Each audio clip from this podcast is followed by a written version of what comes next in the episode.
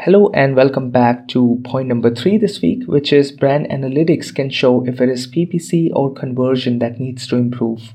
So sometimes it's your PPC performance, and sometimes it's also the conversion that's really causing the ACOS to be so high. And checking that brand analytics is a great way to know that. It shows you what your product's conversion like in the category and how it compares to the category median and the top category.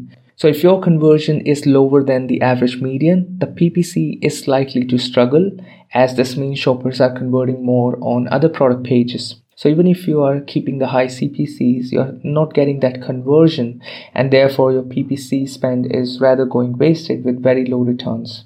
So in that case, there's a scope for your product conversion to improve and that will help improve your PPC returns.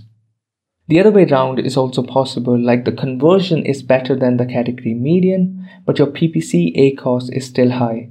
So in that case, it's a clear indication that PPC um, management needs to really improve. And then also in this case, you can check how your product conversion compares to the category top as well so you can know if there's any room to improve. And in that case also you have the opportunity to improve your ranking so you can push more of your ranking keywords and still get uh, good sales because of the good conversion that you have. Apart from that brand analytics also comes with some good insights especially to understand your product performance across awareness consideration and purchase stages for example, you can check your subscribe and save data, how it's trending, how it was in the last month compared to the month prior, how are your new to brand customers changing? Are they increasing or decreasing? Maybe the ACOS is high, but it's contributing positively to the new to brand customers. So that's another reason why you should not see your PPC performance in isolation.